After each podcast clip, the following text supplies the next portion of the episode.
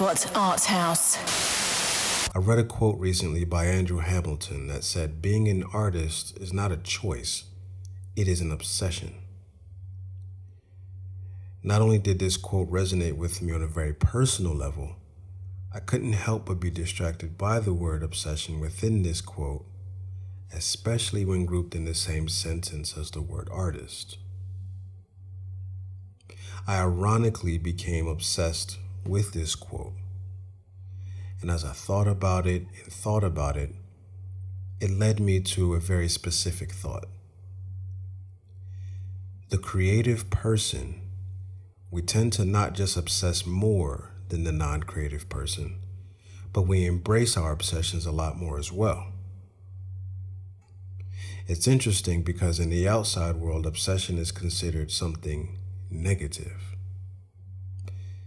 Some in the medical field even consider it to be a mental disorder.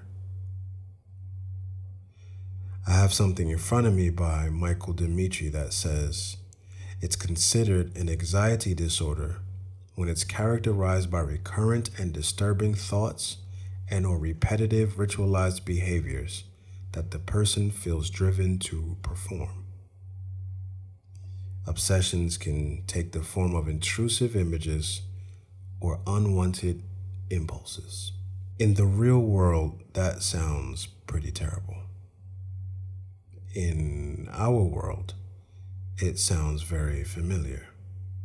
In 2005, 2006, I made a decision that I wanted to be an artist.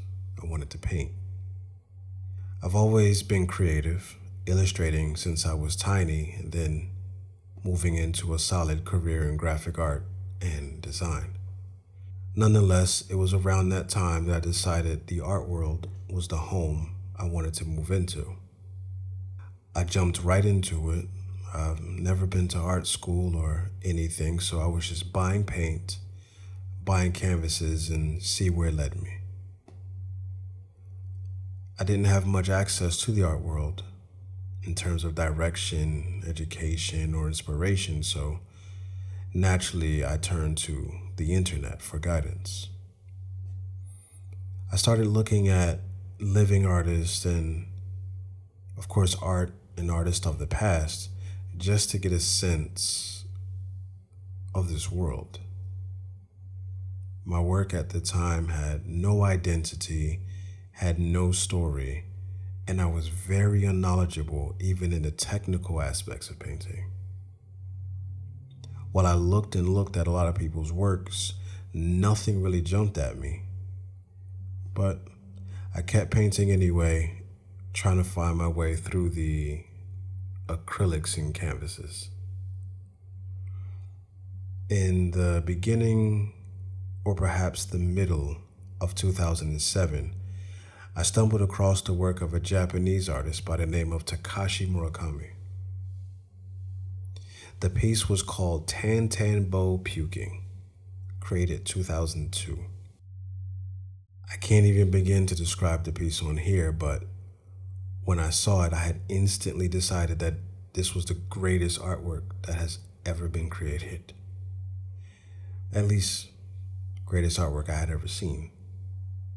I had already had a romantic relationship with anime and manga at the time, but Murakami's work was in the league by itself. Tan Tambo puking just was instantly legendary to me. I began exploring more of Mr. Murakami's work and I fell in love with his style. He called it super flat. While I didn't understand a lot of the meanings or didn't have access to the meanings of his works, they were still all very strong to me. The colors, the characters, it just it just oozed creativity. Despite me being able to say he was my favorite artist, despite me being able to say Tan Tambo Puking was my favorite artwork, my experience with Takashi Murakami at this time was still limited to a digital screen, so I didn't necessarily feel them as artwork just yet. I didn't see the scale. I didn't see the panels. I didn't see the brushstrokes. I just saw images on my screen. In 2012, Takashi Murakami exhibited here in Doha. Ego was uh, the name of the exhibition. I went with a great friend of mine and I walked in the exhibition space spaces, one thing, and walked out as something completely different. Not only did I get to see the art on canvas, the sculptures, and feel like I'm walking inside of his mind, I finally got to see Tan Tambo puking in person. I got to see my favorite artwork. I stood there and stared for like a solid 25 minutes. This was now real art to me. I left that exhibition center that day absolutely obsessed with Murakami's work, and even more obsessed with Tan Tambo and him puking.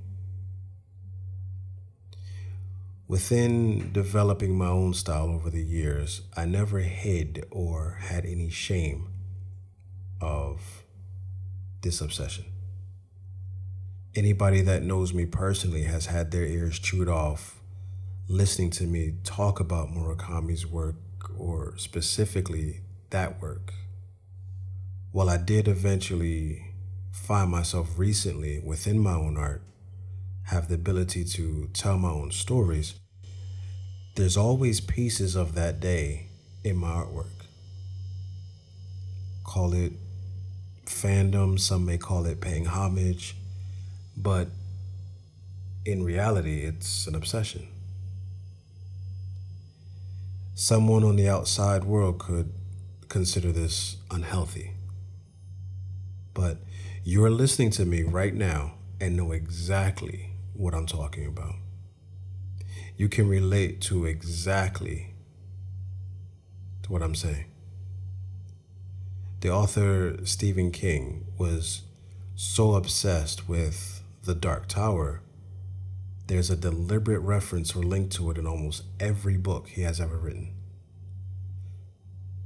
My favorite is Francis Bacon was obsessed with a piece by Diego Velázquez entitled Innocent X. He was so obsessed with it that not only did he use a lot of the painting's elements in his own work, but he also painted 45 different variations of Innocent X. We can deep dive into the obsession Picasso had with his mistress or Salvador Dali's many obsessions, or even Alfred Hitchcock's obsession with blondes. It is simply the the duality of it all that fascinates me. The fact that some may hear all I just mentioned and think lunatics, and some of us may hear all I just mentioned and think geniuses. Monet said, Color is my day long obsession, joy, and torment.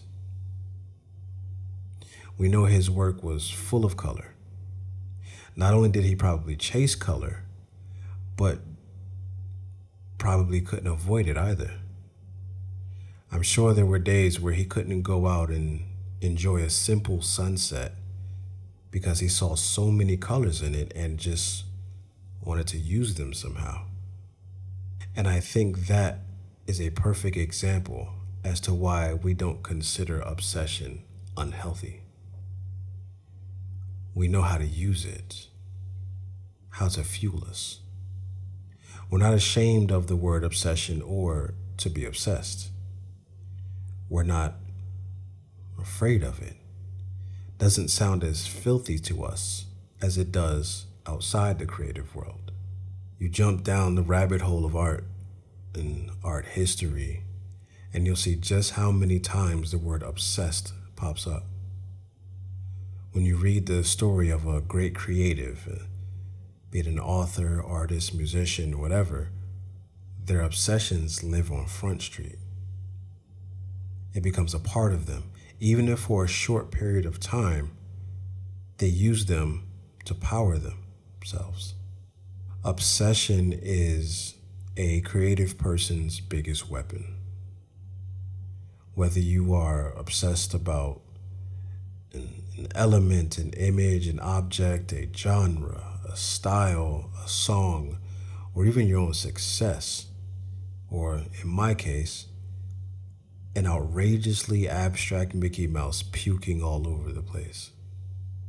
Obsession, it is considered a mental discomfort medically among so many other things. But we're artists. We're supposed to be the crazy ones.